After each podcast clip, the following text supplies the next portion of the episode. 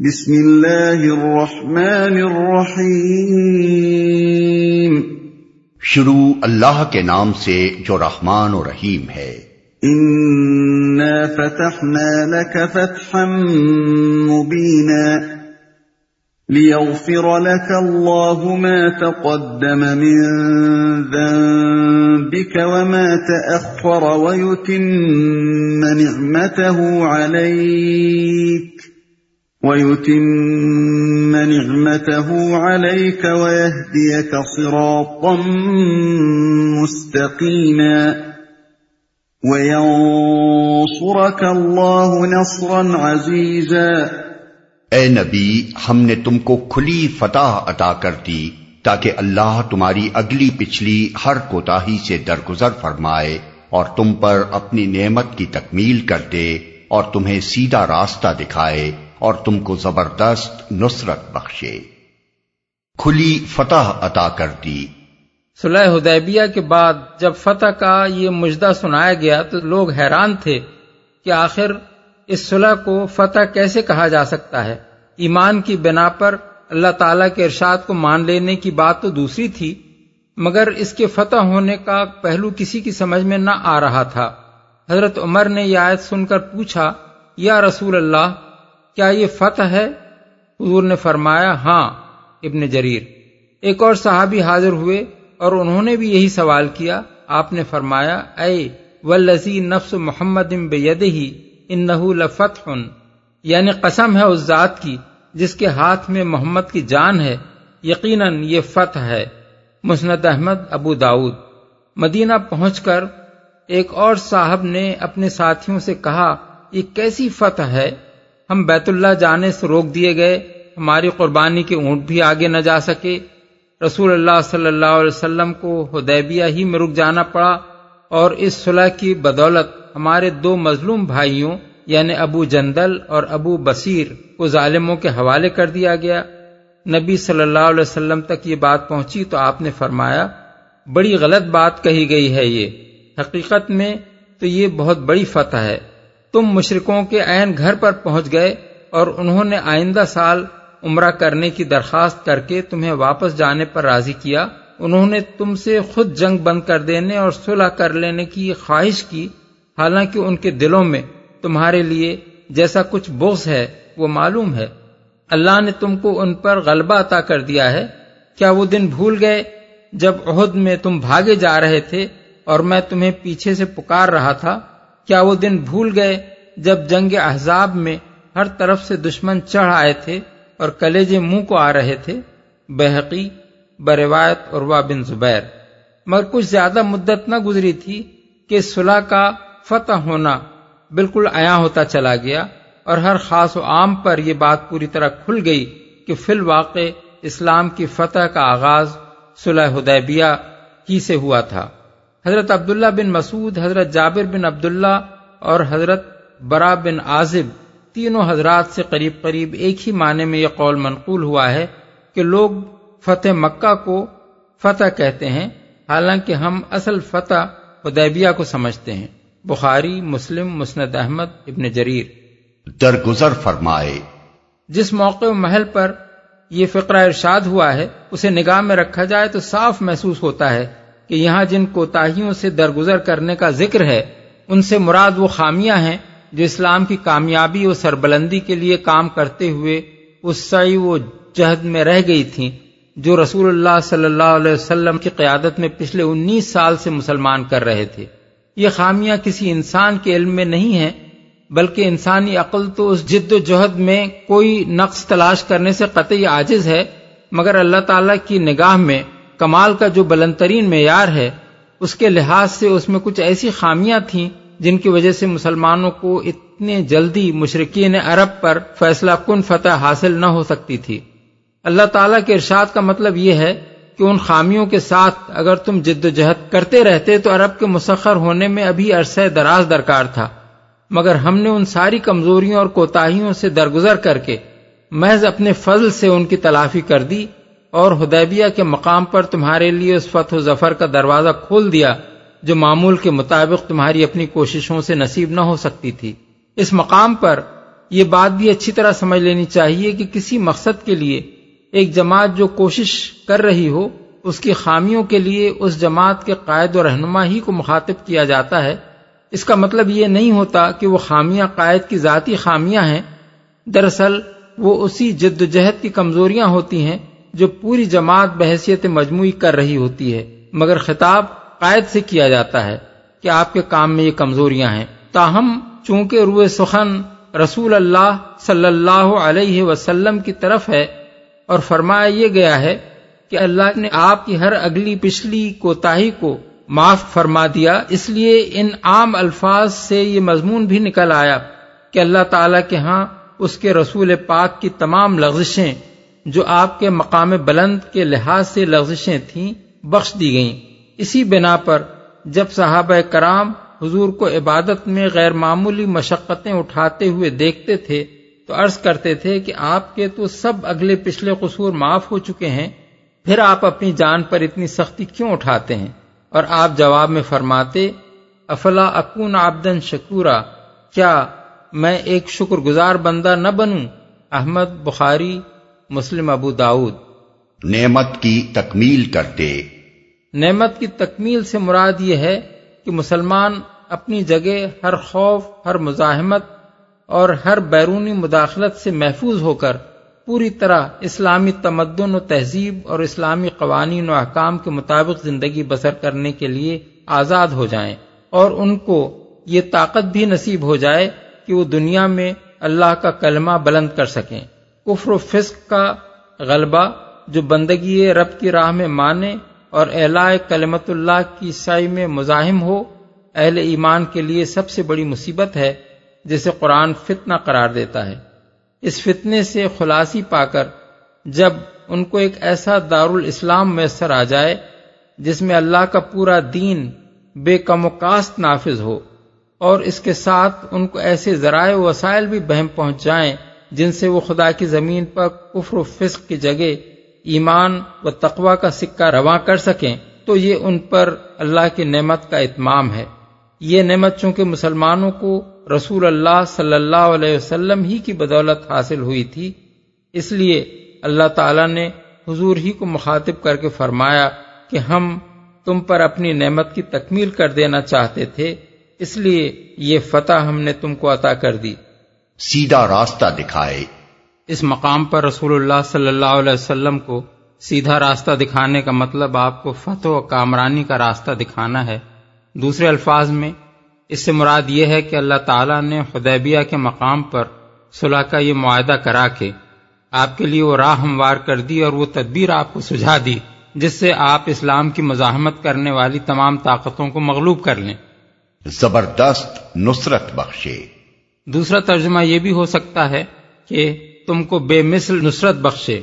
اصل میں لفظ نصرن عزیزن استعمال ہوا ہے۔ عزیز کے معنی زبردست کے بھی ہیں اور بے نظیر، بے مثل اور نادر کے بھی۔ پہلے معنی کے لحاظ سے اس فقرے کا مطلب یہ ہے کہ اس صلاح کے ذریعے سے اللہ نے آپ کی ایسی مدد کی ہے جس سے آپ کے دشمن عاجز ہو جائیں گے۔ اور دوسرے معنی کے لحاظ سے اس کا مطلب یہ ہے کہ شاز و نادر ہی کبھی کسی کی مدد کا ایسا عجیب طریقہ اختیار کیا گیا ہے کہ بظاہر جو چیز لوگوں کو محض ایک صلاح نامہ اور وہ بھی دب کر کیا ہوا صلاح نامہ نظر آتی ہے، وہی ایک فیصلہ کن فتح بن جانے والی ہے۔ هو الذي أنزل السكينة في قلوب المؤمنين ليزدادوا إيمانا مع إيمانهم وَلِلَّهِ جُنُودُ السَّمَاوَاتِ وَالْأَرْضِ وَكَانَ اللَّهُ عَلِيمًا وہی ہے جس نے مومنوں کے دلوں میں سکینت نازل فرمائی تاکہ اپنے ایمان کے ساتھ وہ ایک ایمان اور بڑھا لیں۔ زمین اور آسمانوں کے سب لشکر اللہ کے قبضہ قدرت میں ہیں اور وہ علیم و حکیم ہے۔ سکینت نازل فرمائی۔ سکینت عربی زبان میں سکون و اطمینان اور ثبات قلب کو کہتے ہیں اور یہاں اللہ تعالی مومنوں کے دل میں اس کے نازل کیے جانے کو اس فتح کا ایک اہم سبب قرار دے رہا ہے جو حدیبیہ کے مقام پر اسلام اور مسلمانوں کو نصیب ہوئی۔ اس وقت کے حالات پر تھوڑا سا غور کرنے سے یہ بات اچھی طرح معلوم ہو جاتی ہے کہ وہ کس قسم کی سکینت تھی۔ جو اس پورے زمانے میں مسلمانوں کے دلوں میں اتاری گئی اور کیسے وہ اس فتح کا سبب بنی جس وقت رسول اللہ صلی اللہ علیہ وسلم نے عمرے کے لیے مکہ معظمہ جانے کا ارادہ ظاہر فرمایا، اگر مسلمان اس وقت خوف زدگی میں مبتلا ہو جاتے اور منافقین کی طرح یہ سوچنے لگتے کہ یہ تو سریحن موت کے منہ میں جانا ہے، یا جب راستے میں یہ اطلاع ملی کہ کفار قریش لڑنے مرنے پر آمادہ ہو گئے ہیں اس وقت اگر مسلمان اس گھبراہٹ میں مبتلا ہو جاتے کہ ہم کسی جنگی ساز و سامان کے بغیر دشمن کا مقابلہ کیسے کر سکیں گے اور اس بنا پر ان کے اندر بھگدڑ مچ جاتی، تو ظاہر ہے کہ وہ نتائج کبھی رونما نہ ہوتے جو ہدیبیہ میں رونما ہوئے۔ پھر جب ہدیبیہ کے مقام پر کفار نے مسلمانوں کو آگے بڑھنے سے روکا اور جب انہوں نے چھاپے اور شپون مار مار کر مسلمانوں کو اشتعال دلانے کی کوشش کی اور جب حضرت عثمان رضی اللہ عنہ کی شہادت کی اطلاع ملی اور جب ابو جندل مظلومیت کی تصویر بنے ہوئے مجمع عام میں آ کھڑے ہوئے، ان میں سے ہر موقع ایسا تھا کہ اگر مسلمان اشتعال میں آ کر اس نظم و ضبط کو توڑ ڈالتے، جو رسول اللہ صلی اللہ علیہ وسلم نے قائم کیا تھا، تو سارا کام خراب ہو جاتا۔ سب سے زیادہ یہ کہ جب رسول اللہ صلی اللہ علیہ وسلم ان شرائط پر صلح نامہ طے کرنے لگے جو مسلمانوں کی پوری جماعت کو سخت ناگوار تھیں۔ اس وقت اگر وہ حضور کی نافرمانی کرنے پر اتر آتے تو ہدیبیہ کی فتح عظیم، شکست عظیم میں تبدیل ہو جاتی۔ اب یہ سراسر اللہ ہی کا فضل تھا کہ ان نازک گھڑیوں میں مسلمانوں کو رسول پاک کے رہنمائی پر، دین حق کی صداقت پر اور اپنے مشن کے برحق ہونے پر کامل اطمینان نصیب ہوا۔ اسی کی بنا پر انہوں نے ٹھنڈے دل سے یہ فیصلہ کیا کہ اللہ کی راہ میں جو کچھ بھی پیش آئے سب گوارا ہے۔ اسی کی بنا پر وہ خوف، گھبراہٹ، اشتعال، مایوسی ہر چیز سے محفوظ رہے۔ اسی کی بدولت ان کے کیمپ میں پورا نظم و ضبط برقرار رہا۔ اور اسی کی وجہ سے انہوں نے شرائط صلح پر سخت قبیدہ خاطر ہونے کے باوجود رسول اللہ صلی اللہ علیہ وسلم کے فیصلے پر سر تسلیم خم کر دیا۔ یہی وہ سکینت تھی جو اللہ نے مومنوں کے دلوں میں اتاری تھی اور اسی کی یہ برکت تھی کہ عمرے کے لیے نکلنے کا خطرناک ترین اقدام بہترین کامیابی کا موجب بن گیا۔ ایمان اور بڑھا لیں۔ یعنی ایک ایمان تو وہ تھا جو اس مہم سے پہلے ان کو حاصل تھا اور اس پر مزید ایمان انہیں اس وجہ سے حاصل ہوا کہ اس مہم کے سلسلے میں جتنی شدید آزمائشیں پیش آتی چلی گئیں۔ ان میں سے ہر ایک میں وہ اخلاص تقوا اور اطاعت کی روش پر ثابت قدم رہے۔ یہ آیت بھی من جملہ ان آیات کے ہے جن سے معلوم ہوتا ہے کہ ایمان ایک جامد و ساکن حالت نہیں ہے، بلکہ اس میں ترقی بھی ہوتی ہے اور تنزل بھی۔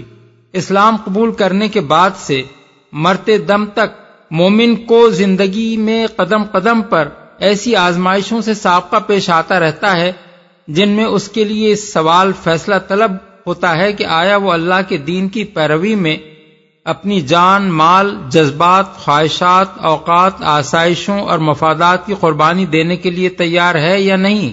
ایسی ہر آزمائش کے موقع پر اگر وہ قربانی کی رائے اختیار کر لے، تو اس کے ایمان کو ترقی اور بالدگی نصیب ہوتی ہے۔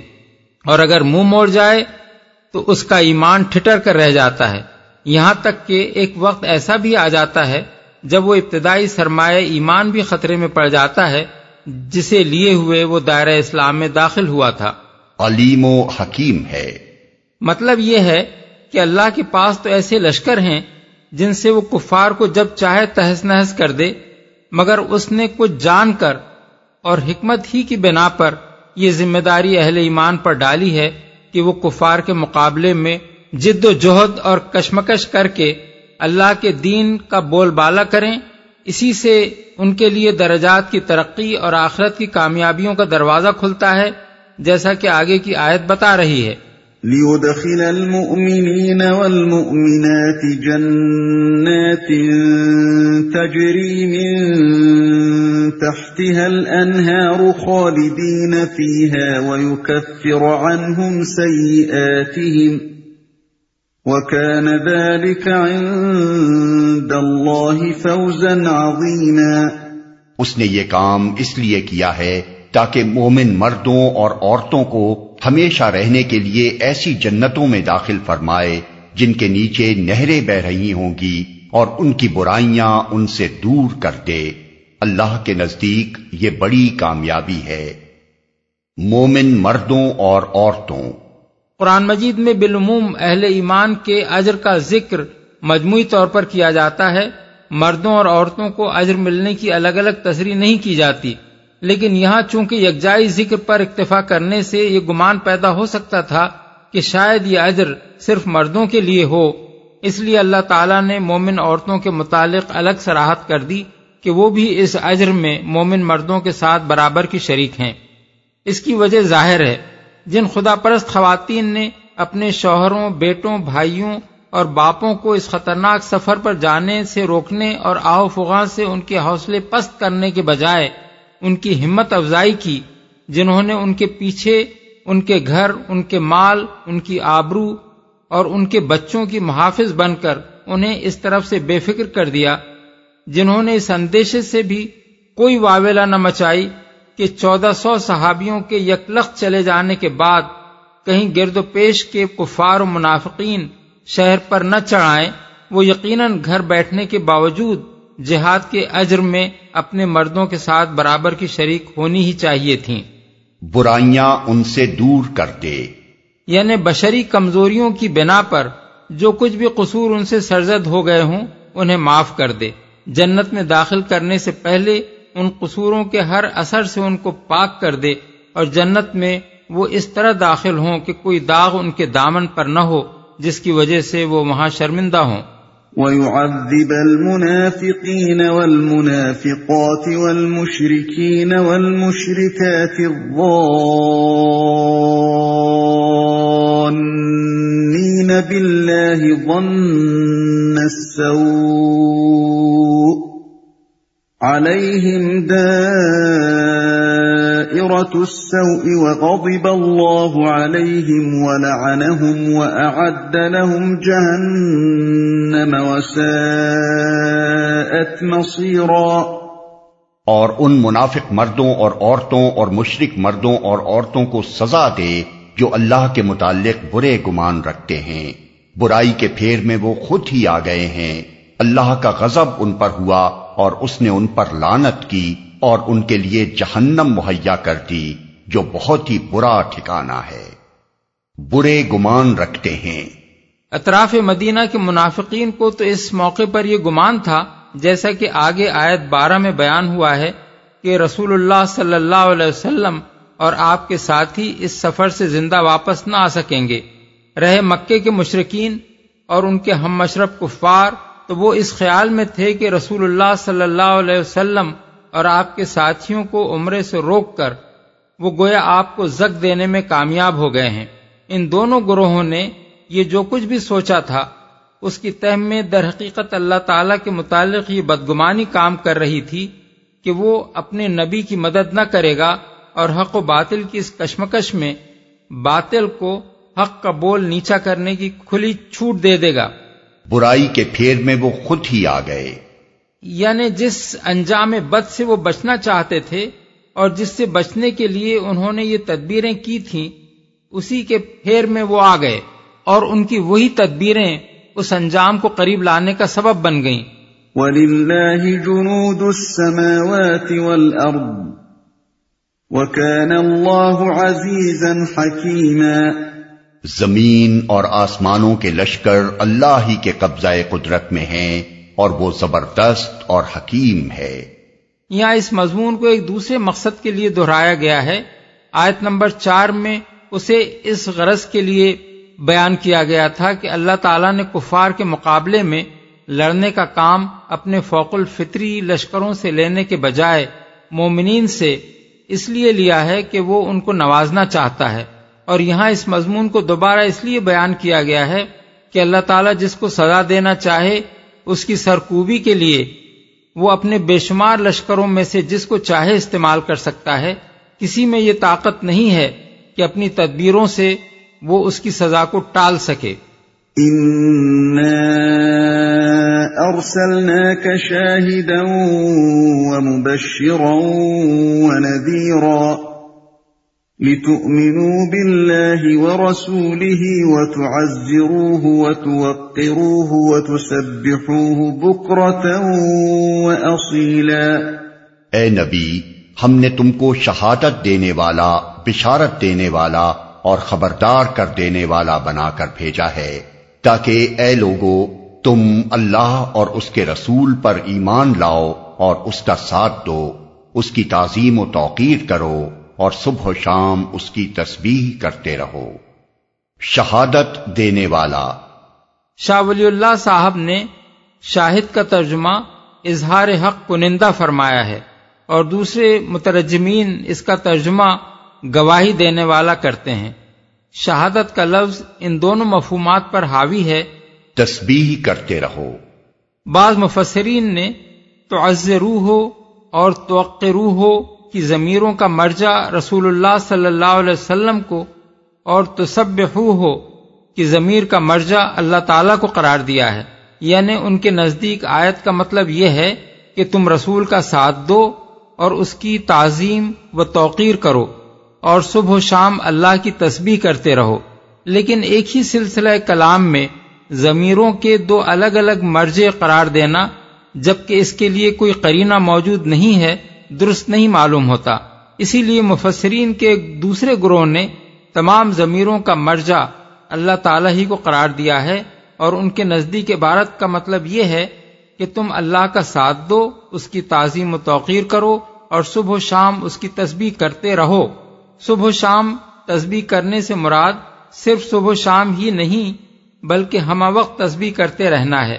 یہ ایسا ہی ہے جیسے ہم کہتے ہیں فلاں بات کا شعرا مشرق و مغرب میں پھیلا ہوا ہے، تو اس کا مطلب یہ نہیں ہوتا کہ صرف مشرق اور مغرب کے لوگ اس بات کو جانتے ہیں، بلکہ اس کا مطلب یہ ہوتا ہے کہ ساری دنیا میں اس کا چرچا ہو رہا ہے۔ ان الذين يبايعونك انما يبايعون الله يد الله فوق ايديهم فمن نكث فانما ينكث على نفسه ومن اوفى بما عاهد عليه الله فسيؤتيه اجرا عظيما اے نبی، جو لوگ تم سے بیعت کر رہے تھے، وہ دراصل اللہ سے بیعت کر رہے تھے۔